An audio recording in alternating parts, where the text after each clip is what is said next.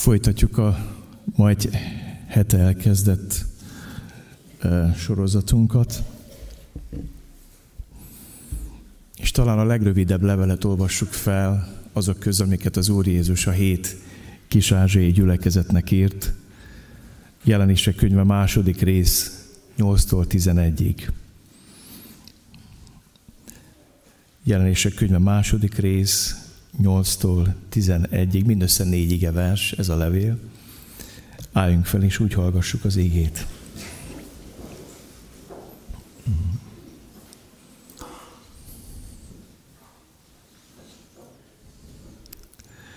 A szmírnai gyülekezet angyalának írd meg. Ezt mondja az első és az utolsó, aki halott volt és életre kelt Tudok nyomorúságodról és szegénységedről, pedig gazdag vagy. És azok káromlásáról, akik zsidóknak mondják magukat, pedig nem azok, hanem a sátán zsinagógája. Ne félj attól, amit el fogsz szenvedni. Én az ördög börtönbe fog vetni közületek némelyeket, hogy próbát álljatok ki. És nyomorúságotok lesz tíz napig, Légy hű, mint halálig, és neked adom az élet koronáját. Akinek van füle, hallja meg, amit a lélek mond a gyülekezeteknek.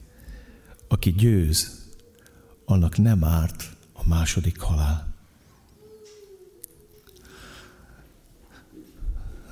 Úr Jézus Krisztus, jövünk hozzád, mint ennek a levélnek a címzőjéhez, feladójához, diktálójához és megvalljuk azt, hogy méltatlanok vagyunk arra, hogy ezt a levelet tanulmányozzuk. Méltatlanok vagyunk a szmírnaiak hűségéhez, szenvedéséhez, fájdalmához, álhatatosságához. Mégis szeretnénk tanulni tőlük, és szeretnénk tanulni tőled. És vágyunk, Uram, arra, hogy jöjj és szent szellemedet kiáraz ránk, hogy mikor eljönnek a nehéz napok és idők, nem mondhassuk azt, hogy nem készítettél fel minket, hogy nem szóltál előre. És taníts meg minket a mai napon, a mai körülmények között hűségesnek lenni hozzád. Minden körülmények között. Törzs ki ránk lelkedet, nyisd meg szívünket, fülünket, hogy értsük az írást. Ments meg minket attól, hogy a sátán zsinagógájával váljunk Könyörülj rajtunk, Uram, hadd tudjunk a Te néped, a Te gyülekezeted, a Te olyan egyházod lenni, akiben gyönyörködsz. Kérünk, hallgass meg a Te kegyelmedből. Ámen. Foglaljatok helyet.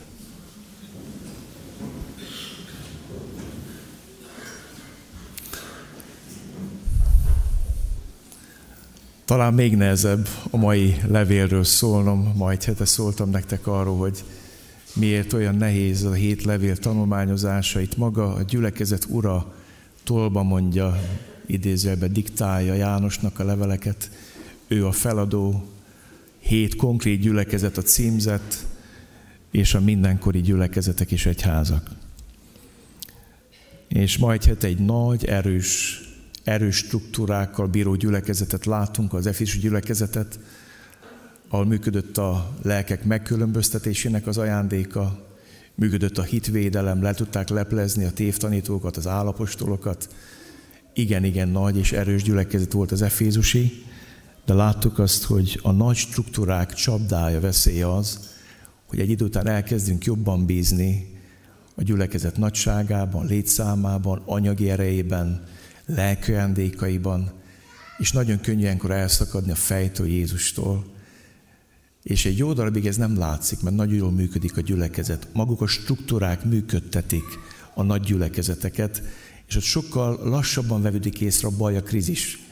Egy kis gyülekezetben bármi történik, bedobsz egy kicsi tócsába, egy, vagy egy kicsi tó vagy kavicsot, az nagy hullámokat ver, de ha beledobod egy nagy tóba vagy egy tengerbe, meg se kottyan de a hatását kifejtés, vagy hát láttuk azt, hogy elvesztették az első szeretetet, és az első szeretet maga Jézus volt, a neki való kiszolgáltatottsága, vele való kapcsolat. Ma egy olyan gyülekezetről szól az ige, aki hűséges a szenvedések között. Igen, igen, rövid levél. És az, hogy megértsük jobban a szenvedések kérdéskörét, szeretnék idehozni egy Jézusi példázat, magyarázatot, Lukács Evangélium 8. részéből, ahol Jézus magyarázza a magvető példázatát. Többet olvasok, mint ami ki van vetítve. Akiknél az út esett, azok meghallották az ígét, de azután jött az ördög, és kiragadja szívükből, hogy ne higgyenek, és ne üdvözüljenek. Ez tiszta sor. Hallják az igét, nem fogadják be, nem üdvözülnek. Kemény, de van ilyen. Akiknél a köves helyre esett, azok, amikor hallják, örömmel fogadják az igét, de nem gyökerezik meg bennük. Ezek hisznek egy ideig, de a megpróbáltatás idején elbuknak. Gyere, nézzétek meg, hogy hogy mondja ezt Máté. A köves talra esettek pedig az, aki hallja az igét, és azonnal örömmel fogadja, de valójában nincs gyökere, nem állhatatos, mihelyt nyomorúság vagy üldözés támad az ige miatt, azonnal elbukik. Mihelyt nyomorúság, üldöztetés támad az ige miatt, azon elbukik. Gyertek, folytassuk, 14. vers. A tövisek közé esett mag, ezek azok, akik hallották az égét, de amikor elmennek, az élet gondjai, gazdagsága és élvezetei megfojtják, és nem érlelnek termést. A jó földbe esett mag ezek, azok, akik igaz és jó szívvel hallgatják az igét, meg is tartják, és termést hoznak álhatatossággal. Mi általában ezt a példázatot arra szoktuk érteni, hogy ige hallgatók. A magvetőnek az a dolga, hogy minél nagyobb terre vesse a magot. Régen ezt tették, hogy sokat vetettek, sokkal többet vetettek, mint amennyi kikélt, sokkal kisebb hatékonysággal vetették a magot annak idején, és általában arról szoktunk beszélni, hogy az égi hallgatás felelőssége. Körülbelül erről szól a példázat. De hogyha a gyülekezetek állapotára vetítem ezt le, itt van két nagyon tiszta képlet. Az első, aki hallja, kikapkodja az ígét belőle az ördög, és nem terem gyümölcsöt, nem üdvözül, azt mondja, nagyon kemény és meredek. Van a másik, az utolsó csoport, jó földbe hull, gyümölcsöt terem, átformálja, átalakítja az életét. Eddig is tiszta sor. De van a kettő között két nagyon különös állapot. És hadd mondjam nektek, az utóbbi három az egy csoport. Mind a hárman hallják, mind a hárman hisznek, és mégis a második és harmadik között van egy nagy különbség. Mi ez?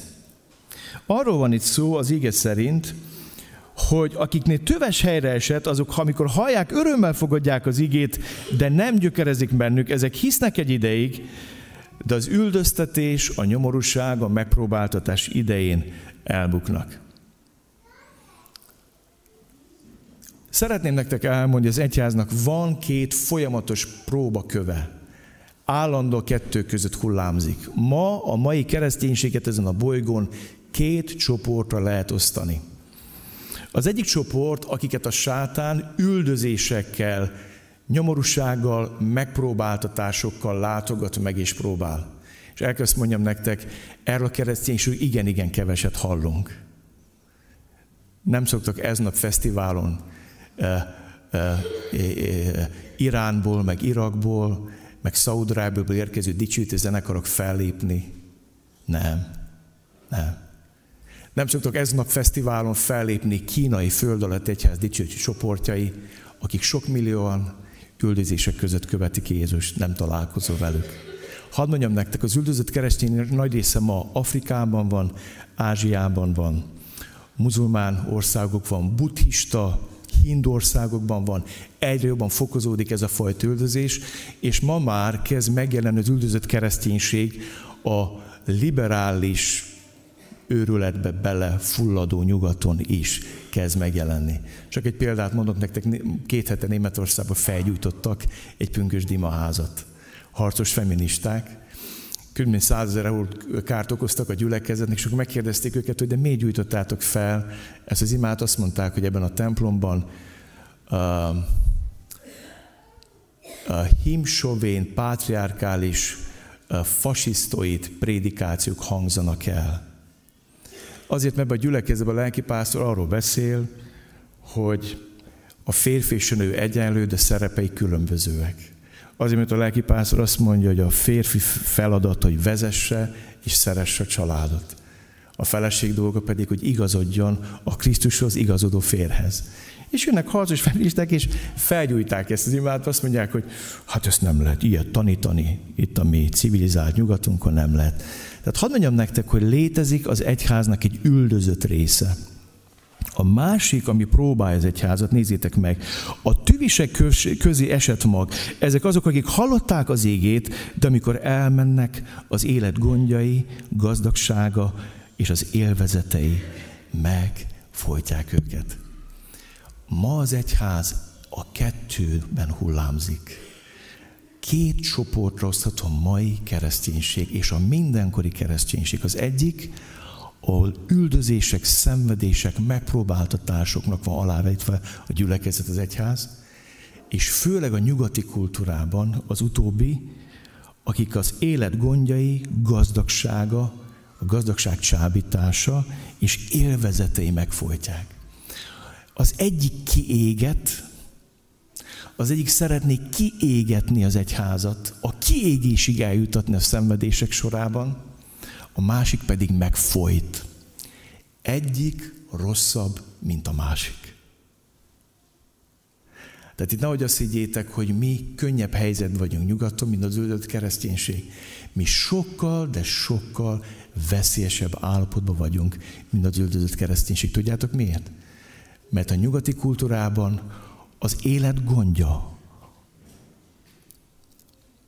a hedonizmus, a gazdagság csábítása az folyt, megfolyt, szép lassan kúszik fel a kultúrnövényre, arra a gyümölcs, amit szeretne az ige magva megteremni benned, és szépen megfolyt. És hadd mondjam nektek, ez legalább olyan veszélyes, mint amikor nyíltan támad az ördög és üldöz. És a kettő között hullámzik a kereszténység, a kettőnek a próba tüzében. Lehet, hogy ide is el fog jönni majd az a véglet, amikor nem a megfojtással jön az ördög, hanem a kiégetéssel. A próbák tüze kiéget. Vagy kiégeti belőlünk a szennyet, a mocskot, a közönt, a lazaságot, vagy eljut a kiégésig, hogy elfáradunk és belefáradunk és abba hagyjuk. De az egyik, hogy éget, mert nincs gyökere, a nap heve rásüt és kisül a növény, a másik megfolyt. Nagyon fontos látnotok ezt így együtt, hogy eh, ebben a kettőben vagyunk, és uh, Isten szeretne ma ébreszteni bennünket az üldözött keresztjének által. A Smírna levél az való erről szól. Én néhány szót szeretnék erről a városról szólni nektek. Nagyon röviden, Efézusról szólt szó ma egy hete. Smírna ugyanúgy tengerparti kikötőváros az égei tengerpartján. Egy nagyon gazdag város volt, amikor a levél íródott és mindeközben, miközben Efézusnak a romlai léteznek ma csak Törökország területén, el kell mondjam nektek, hogy Smírna mai napig létező város. E, Törökország harmadik legnagyobb városa, mai neve Izmir, és a Smírna jelentése Mirha. Nagyon-nagyon közel van Efézushoz, élén kereskedelmi központ volt, kisebb volt, mint Efézus, és volt két nagy jellemzője. Színes pogány vallások sokasága volt a városban, ugyanakkor volt egy nagyon erős zsinagógai zsidó közösség. És ez fontos a mai igénk szempontjából, majd látni fogjátok, hogy kettős üldözésnek, nyomásnak van kitéve a kereszténység Szmirnában. Üldözik őket a pogányok, mert azt mondják, hogy ti istentelenek vagytok, mert csak Jézus Krisztus tartjátok Úrnak az életetekben, és üldözik őket a zsidók, az erő zsinagógai közösség azért, mert eretneknek tartják őket. Tehát körülbelül ennyit szeretnék itt csak elmondani nektek e Szmirnáról. És akkor egy másik dolgot szeretnék nektek megmutatni, hogy van egy nagyon törékeny ellentmondásos dinamikájának a hét levélnek. Nem hoztam ide a térképet, e, hogy bemásoljam, csak mutatom nektek, hogy milyen távolságokra létezik ez a hét gyülekezet Kis-Ázsiában. Ott van Efézus, akiről szó volt tegnap, eh, ma hete, Tőle északra, 50 kilométerre ott van Szmirna. Szmirnától ke- észak-keletre 100 kilométerre van Pergamon. Aztán északról jövünk le dél irányába, így dél-kelet irányába. Pergamontól dél-kelet irányában van, jön lefele Tiatira. Tiatirához nagyon közel, 25 kilométernyire van Szárdis, ugyanebb csak ebbe az irányba. Aztán egy másik közeli gyülekezet Szárdisztól Filadelf ugyancsak délkelet irányába, 30 kilométerre, és utána a legtávolabb eső a hat gyülekezettől Laodicea. De az is üt el legjobban az összes hattól. Miért mutatom én nektek ezt, és miért mondom ezt, hogy mit kezdjek a kilométerekkel? Azért, mert a gyülekezetek életének van egy nagyon-nagyon törékeny és ellenmondásos dinamikája. Hogy kis távolságokon belül létező gyülekezeteknek az élete, a sorsa nagyon-nagyon különbözőképpen tud alakulni. Efézusban nincs üldözés, egy nagy, erős struktúrájú gyülekezet jön létre. Szmirnában viszont erős az üldözés, a szorongattatás mindössze 50 kilométerre. Az egészből a legjobban Laodicea nyúlik ki távolságba is. Ott például meggazdagodtam, nincs szükségem semmire. Egy, egy, egy tipikus mai nyugati gyülekezet ahol van pénz, paripa, fegyver, gyönyörű épületek, gyönyörű, minden, minden, mindenük megvan. És miért mondom ezt el? Azért, mert a gyülekezeteknek van egy nagyon törékeny élete. Rengeteg templomban van, mint Róm. Aztán vannak bezárt templomok. És mondok egy példát, New York belvárosa tele van olyan hatalmas 800 ezer fős imaházakkal, amik valamikor zsúfolásig tele voltak ezelőtt 50-60 évvel. Most ezekben a hatalmas épületekben, a kis termeikben gyűl össze a 40-50 fős gyülekezet, képzeljétek el, és vagy kiadják bérbe más gyülekezetnek. Csak hogy milyen furcsa, nem? ennek az egésznek a hullámzása. Tehát az egyház az nem úgy működik, hogy szépen megy, és hömpölyök stabilan, hanem nagyon érzékenyen függ a gyülekezet a gyülekezet urától. És borzasztóan hullámzó. Ha csak az elmúlt 30 évre gondolok magyarországi gyülekezetek, tudnák ennek a dinamikáról beszélni. Ezért 30 év volt egy gyülekezet, amelyik közel 300 tagú volt, motorja volt a Magyarország Baptista Ifjúsági Missziónak. Persze lehet mondani, hogy a, a város, az egyetemistákat elszívta a Budapest meg az ország más része, ma ez egy gyülekezet lecsökkent olyan 150 főre, és igen-igen fúj a padok között a, a szél, és maga a légkör is már nem az. Nem lüktet a Szentlek tüze. És hadd mondjam nektek, hogy nekünk nagyon-nagyon oda kell figyelni a gyülekezet urára, ha nem szeretnénk, hogy ezek a hatalmas nagy hullámzások bekövetkezzenek. Törékenyek a gyülekezetek. És kis távolságunkon belül ordító nagy különbségek tudnak lenni gyülekezet és gyülekezet között, a körülmények, a helyzetei között. De mind a hétnek azt mondja, hogy tudok rólad, mind a hétnek azt mondja, aki győz, és mind a hétnek azt mondja, akinek van füle, hallja meg, mit mond a lélek a gyülekezeteknek. Megyünk tovább.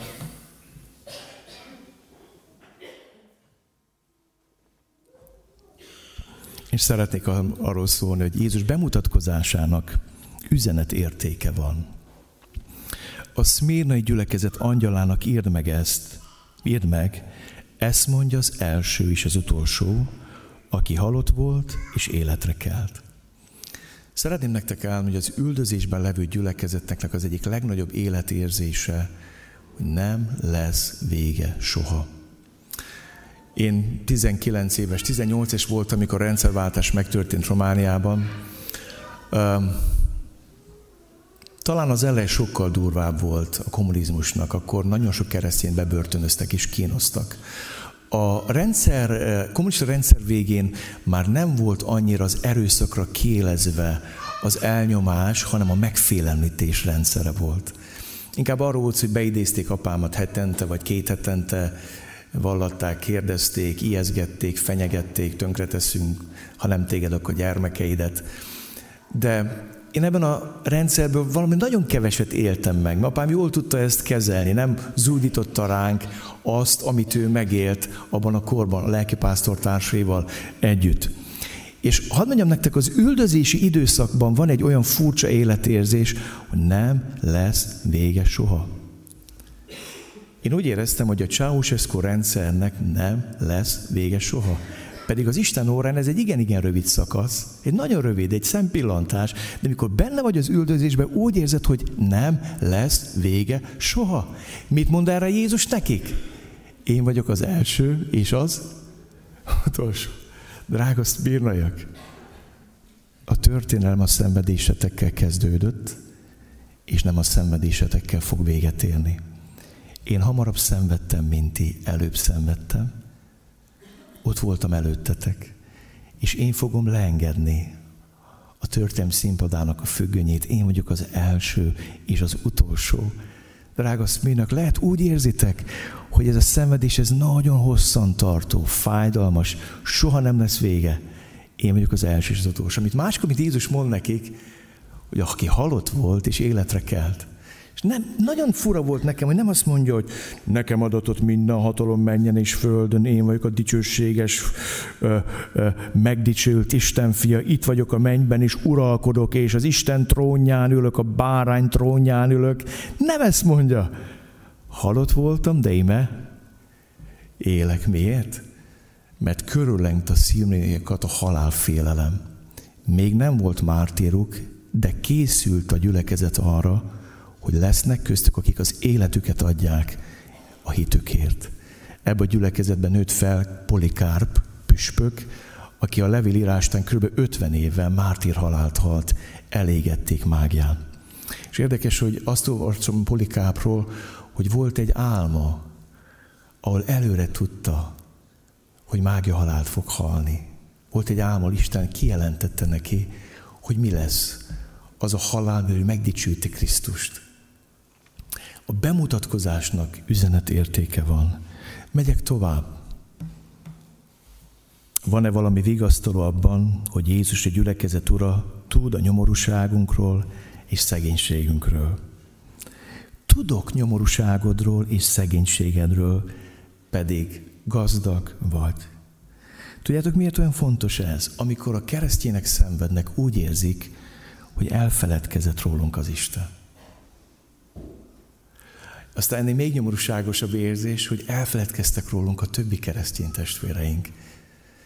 Mit tudunk mi azok az emberekről, akik ma Észak-Koreában börtönben vannak? És lehet, hogy naponta vagy hetente vallatják és kínozzák őket.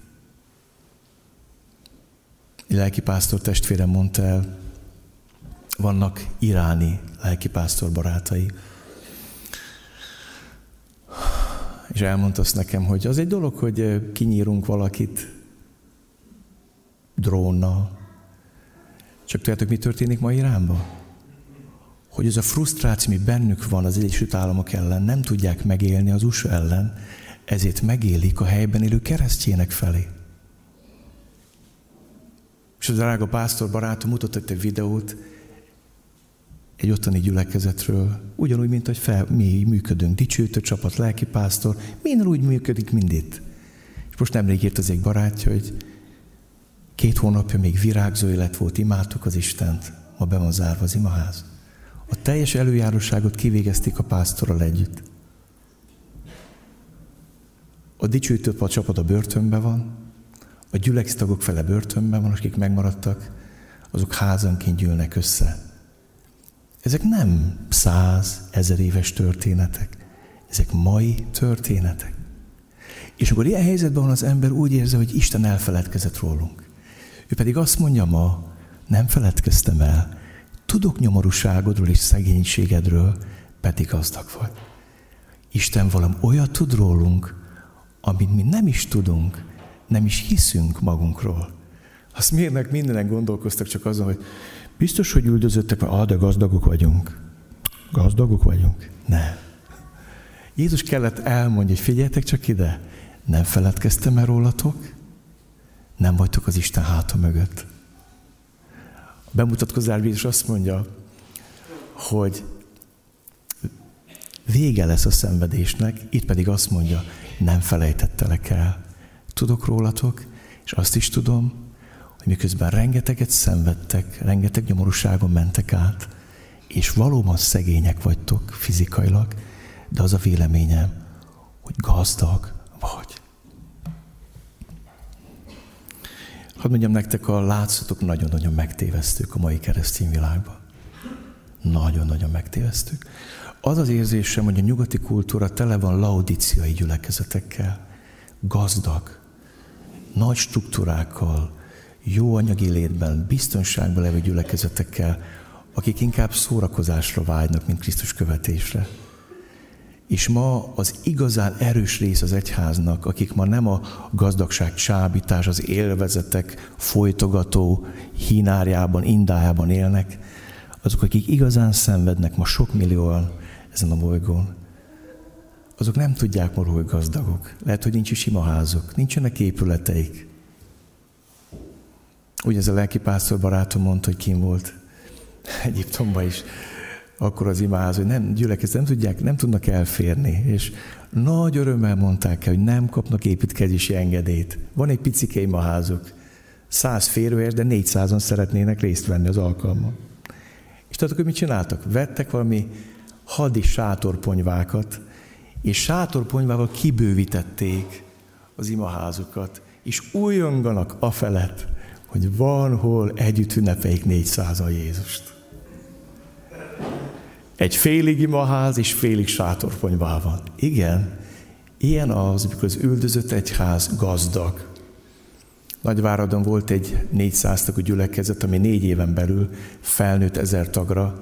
Már minden falat kivertek az imaházba, lehet Géza is csóválta volna a fejét a falak bontásakor, hogy itt most már csoda, hogy nem szakad rájuk, hogy beférjenek. Befértek, mikor már minden falat kivertek, befértek 450-en, mind a heringek. És akkor kiraktak két hangfalat, és az imázban télen, nyáron 30 fokban, meg mínusz 10-ben is, több száz ember kimót és hallgatta az égét. Ilyen az, amikor az egyházban ébredés van. Mikor az egyház Krisztus szemében gazdag. Nem pénzben, nem eszközökben, nem füstgépekben, mély nyomóládákban, grillsütőkben. Nem. A reflektorokat hívom annak. Nem. Amikor Krisztusban gazdag az egyház, azt mondja Jézus, gazdag vagy. Olyat tudok rólad, amit magadról el se hinnél, drága szpénai gyülekezet. Menjünk tovább.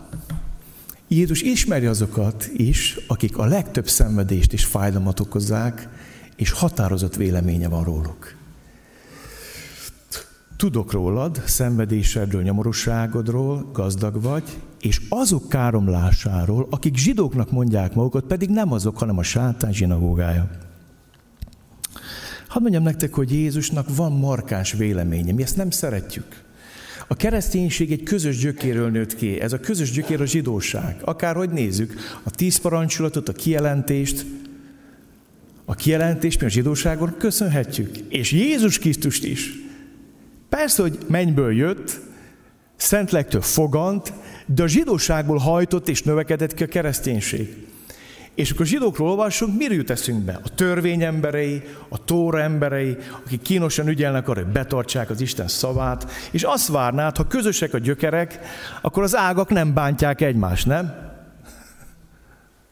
De ezek az ágak kitörettek a hitetlenségük miatt, és van egy érdekes jelenség, hogy az első kereszténységnek a legtöbb fájdalmat nem a pogányok okozták, a pogányok üldözése, hanem a zsidóság üldözése. Ha megnézed Pál életét, minden városba előbb elmennek a zsinagógába, hirdetik az evangéliumot. Mikor azok azt mondják, hogy közde nem kell, akkor lerázzák a port magukra, és mondják, hogy akkor most megyünk a pogányokhoz, és elmondjuk nekik, de kötelesek voltunk előbb veletek megosztani az evangéliumot. És az oltozó azt látod, hogy városról városra mennek ezek a felizgatott zsidók, és mennek és mindent felbújtják a pogányokat a keresztények ellen. A zsidó testvérék ellen, akiket ők hite hagyottnak néznek. És a zsidók izgatják fel.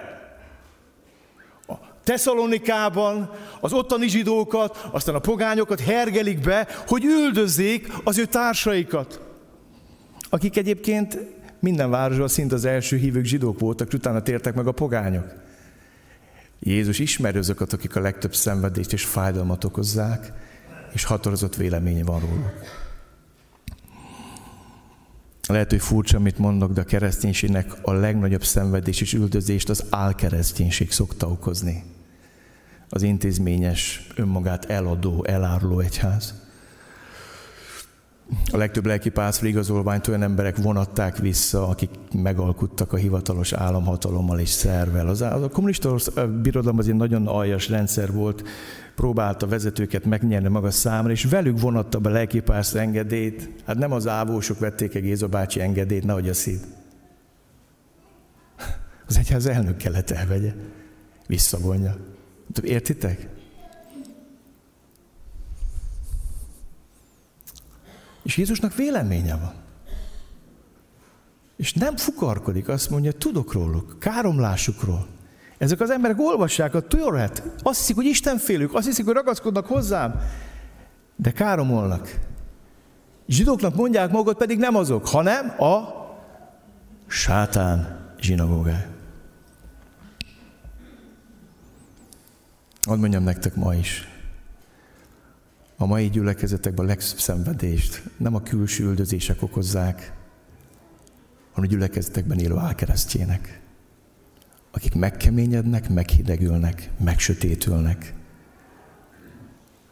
A bűnt jónak mondják, a jót rossznak mondják, összekeverik, összezavarják, összezavarnak gyülekezeteket, meghasonlásra késztetik őket.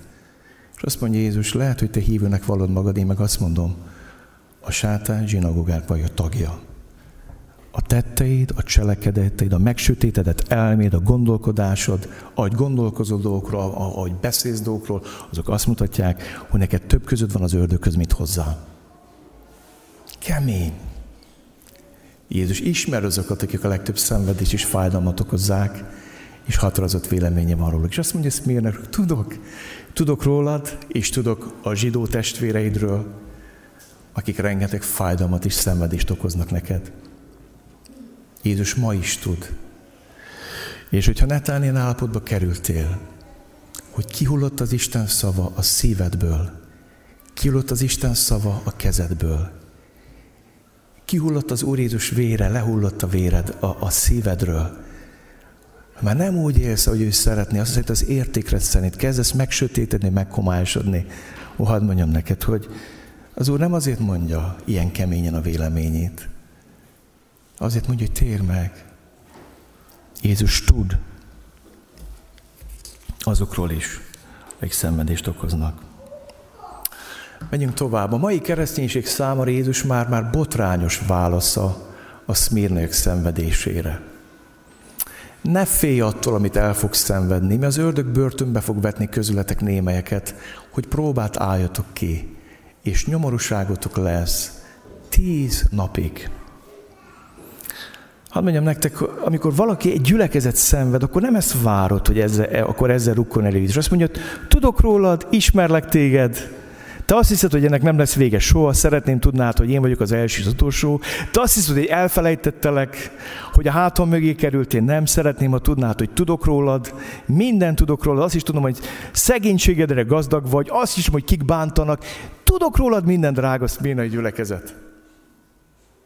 És akkor várnád, hogy Jézus valamit reagál erre, és kiutat mutat a szenvedésbe. És mondjuk idézi azt az égét, hogy emberi próbát, erőt megadó kísérét, és még nem ért titeket, de Isten el fogja készíteni mit? Hát a kimenekedés útját, nem? Ezt várnánk, nem? A szenvedőnek ezt kell mondani, megvannak az ígéink, nekünk van receptes könyvünk a Bibliában, és tudjuk, hogy mire kell, mit, mit kell, milyen ígét kell olvasni. Vannak Bibliák oda is, hogy szenvedés ide olvasd ezt, fáradtság ide olvasd ezt, olvasd ezt. És Jézus nem, nem, nem a receptes könyven el, hanem egészen mást mond. Mi lenne az emberi elvárás egy ilyen helyzetben? Hát például ilyen, hogy drága szmírnaiak, írtam már az Efési gyülekezet angyalának, hogy a költségvetésükből tegyenek félre nektek egy kis pénzt, nem? Jutassák-e hozzátok? Beszéltem a fejükkel. Ott vannak csak 50 kilométerre tőletek, még lóval is egy nap alatt oda fognak érni, és át fogják vinni neked, nem? Aztán drága Szmírnai gyülekezet, úgy döntöttem, hogy adok nektek befolyásos megtérőket, gazdag megtérőket Szmérnából. Mert mi történt Szmérnában? Egy gazdag városban volt egy szegény gyülekezet. Hát miért volt szegény a gyülekezet? Azért, mert ki kell mondjuk, hogy általában a kiszolgáltat védtelen emberek sokkal érzékenyebben reagálnak az evangéliumra. Nincs megkörédve a szívük, nincs meghálsod a szívük. Nem folytogatja őket a gazdagság csábítása, meg az élvezetek, mert valami egészen más nyomorúságuk van, és sokkal nyitottabbak. Persze ez nem mindig gazdagság függő, tud nyomorogni a gazdag ember is. Mikor valakinek mindenem meg volt, eljött hozzám, és azt mondta, pánikbeteg vagyok, és azt hittem, hogy ő lesz az utolsó, aki megtér az óvodai szülők közül, és megtér sokkal hamarabb, mint gondoltam, mert önmagában a gazdagság az nem, nem azt jelenti, hogy minden rendben, és minden fit, és minden rendben van. De arról van szó, hogy ez a gyülekezet szegény, a szegény réteget értékel. Valószínűleg a rabszolga réteget értékel Szmérnában sokkal jobban az evangéliummal. És nem azt mondja, hogy küldök nektek néhány gazdag megtérőt. Aztán drága azt mondja, küldök nektek néhány városvezetésből, önkormányzati képviselőből megtérőt. Meg küldök nektek egy-két ügyvédhalat is, jó? Nem, nincs semmi bajom arra, nehogy fértset. De nem. Néhány ügyvédhalat küldök, és akkor majd tudják, hogy mit kell írni. Petíciókat fognak írni, megoldják van befolyásuk a városvezetésbe. Ezt várnád, nem? Hogy Jézus valami konkrétat csinálja, valami gyakorlatit, valamit, ami, ami megfogható. Hát Jézus, tudjátok, mit csinál? Azt mondja, ne félj. És készíti őket a még nagyobb szenvedésre. Mert Jézus nagyon jól tudta, hogy ezt miért még nincsenek felkészülve arra, hogy az életüket adják Jézusért. És amikor olvasok keresztjének, akik azért meghalnak Jézusért, megnéztem minap Megkínozva Krisztusért című könyv alapján készült egy film Wombrand életéről. Nem hosszú film, egy óra, tíz perc. Hát megviselt ez a film. Ez a román kommunizmus elejéről szól. Wombrand egy zsidó kommunista volt. Aztán, mikor megtért, akkor lett belőle evangélikus lelkipásztor. És annyira szívén hordozta az orosz katonákat, több mint egy millió orosz katona volt akkor Romániában a 40-es években, hogy eldöntötte, megosztja az evangéliumot, mert jól beszélt oroszul, megosztja velük az evangéliumot. Mindent elkövettek. Képzeljétek, minden nap bementek a kaszárnyába órát vásárolni az orosz testvérektől, ugye tudod, ez az orosz óra innentől lefele, és minden, ez volt az alibi, hogy órát vesznek, hogy elmondják az evangéliumot. Kiadták a János evangéliumot úgy, hogy kívülről egy nagy piros könyv volt, és itt volt egy nagy Marx, Karl Marx kép a borítón, és az volt a legalább, hogy kommunizmus győzelme. Belül meg mi volt? A János evangéliuma. És akkor ezzel mentek be, és mondták, hogy megyünk ilyen, mit tudom én, ideológiai mélyítést tartani, hitmélyítést, ugye az orosz katonáknak. Kiderült, hogy János evangéliumban bennem, és elkezdték evangézelben az orosz kaszárnyákba. Persze, hogy lebuktak. Bekerült a börtönbe 15 évre. És mikor a filmben azt mondják, hogy ez a filmben nagyon vigyáznak arra, hogy ne a borzalmakat élezzék ki, így is nagyon nehéz végignézni. Talán legnehezebb az, hogy az egyik lelkipásztor társát is becsukják a hite miatt, és behozzák a kiskorú 12 éves fiát, fölkötik, és elkezdik verni. És akkor megroppan az apuka, és azt mondja, fiam, ártatlan, kiskorú, őt ne bántsátok. Öljetek meg engem, de őt ne öljétek meg.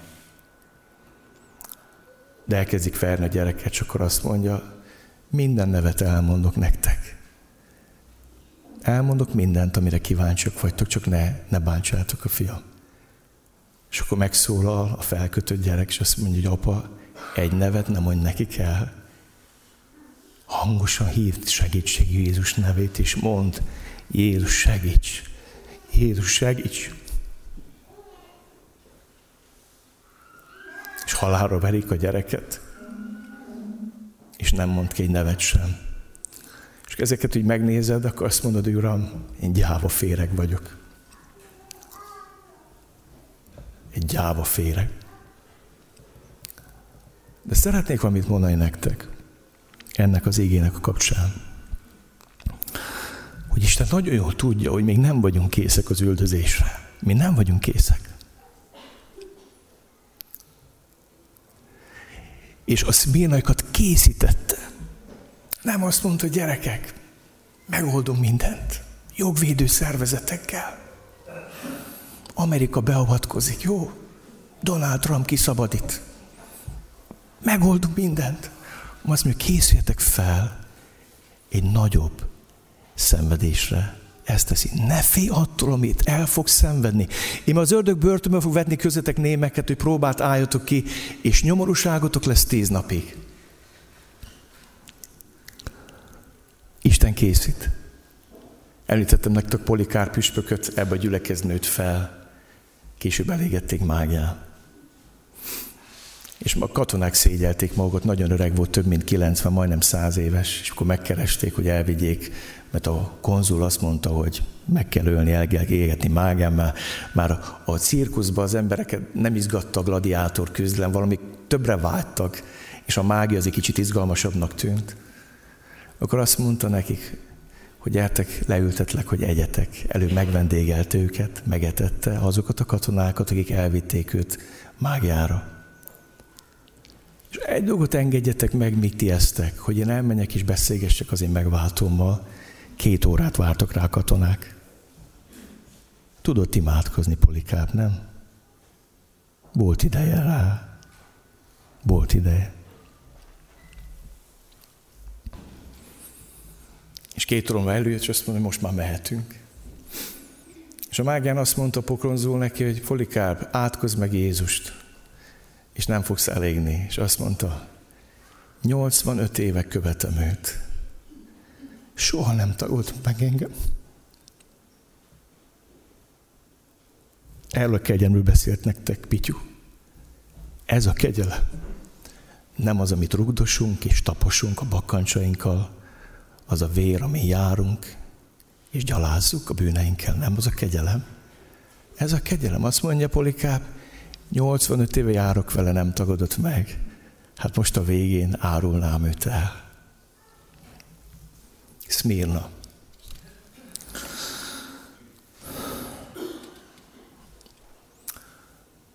Szeretnék picit szólni nektek a keresztjének szenvedésének feloldhatatlanak tűnő ellentmondásáról.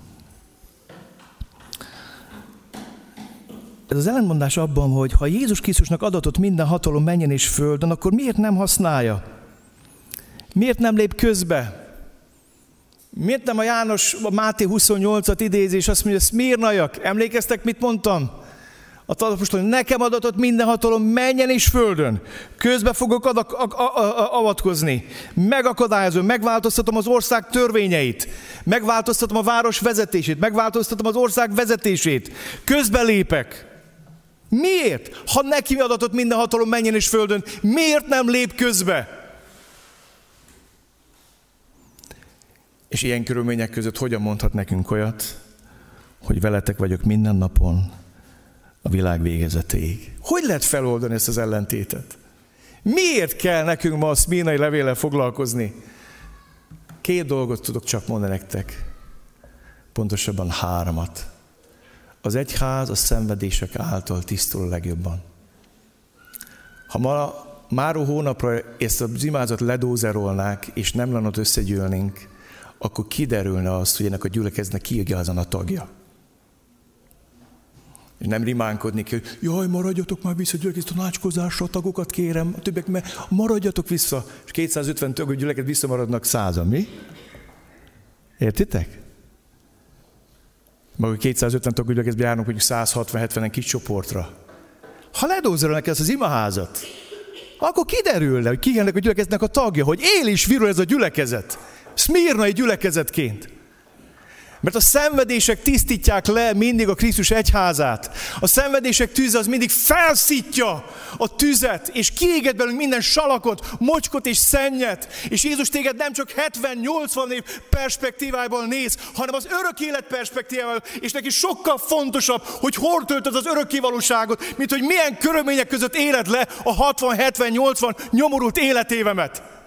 Sokkal fontosabb neki, mert az örökkévaló, ez pedig ideig való. Ez mullandó, az pedig állandó.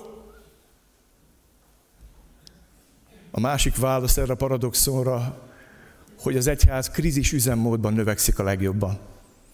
Ma a kereszténység nem az USA-ban növekszik, nem Európában növekszik. Ma a kereszténység nem Magyarországon növekszik.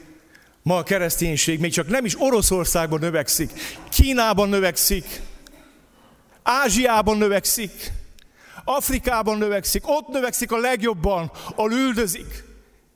Ezért engedi meg Jézus az üldözést, mert az egyház krízis üzemmódban növekszik a legjobban.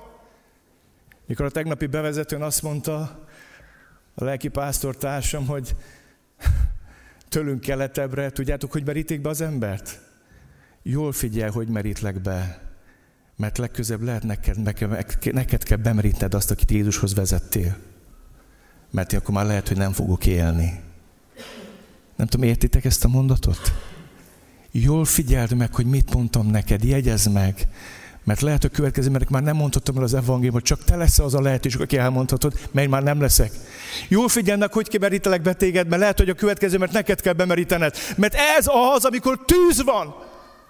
És az üldözések tüze felszítja az első szeretet tüzét az egyházban. És mindig ezt teszi. Hadd mondjam nektek, igen ritka az egyház történetben az, hogy évszázadokon át szépen működik, nagy lomhán hömpölyög. Ne. Az egyház mindig krízisüzemmódban növekszik a legjobban.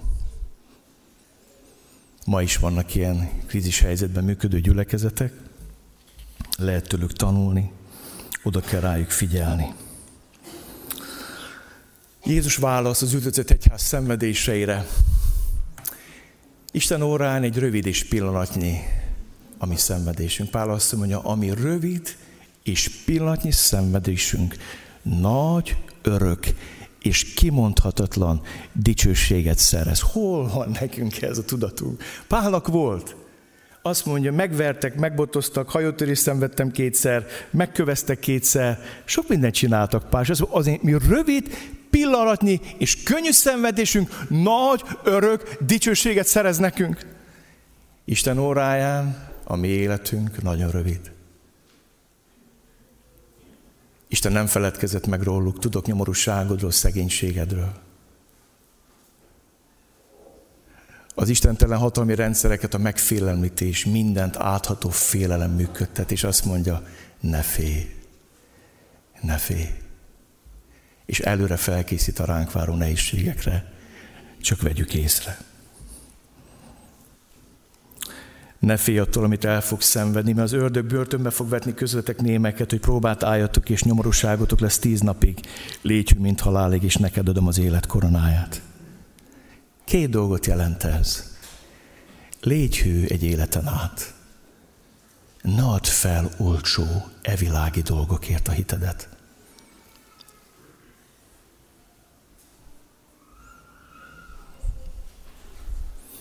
Mikor nemrég valaki azt mondta nekem, hogy valaki más azt mondta neki, hogy azért nem meri meglépni a vállást, mert még nincs felkészülve arra, hogy elveszítse a szolgálatát, a baráti körét, a gyülekezetet. Tudjátok, miért sírtam, amikor elment ez a nő tőle? Hogy nem mondta a felsorolásba az, hogy nem vagyok felkészülve arra, hogy elveszítsem az Úr Jézus Krisztusról való kapcsolatomat.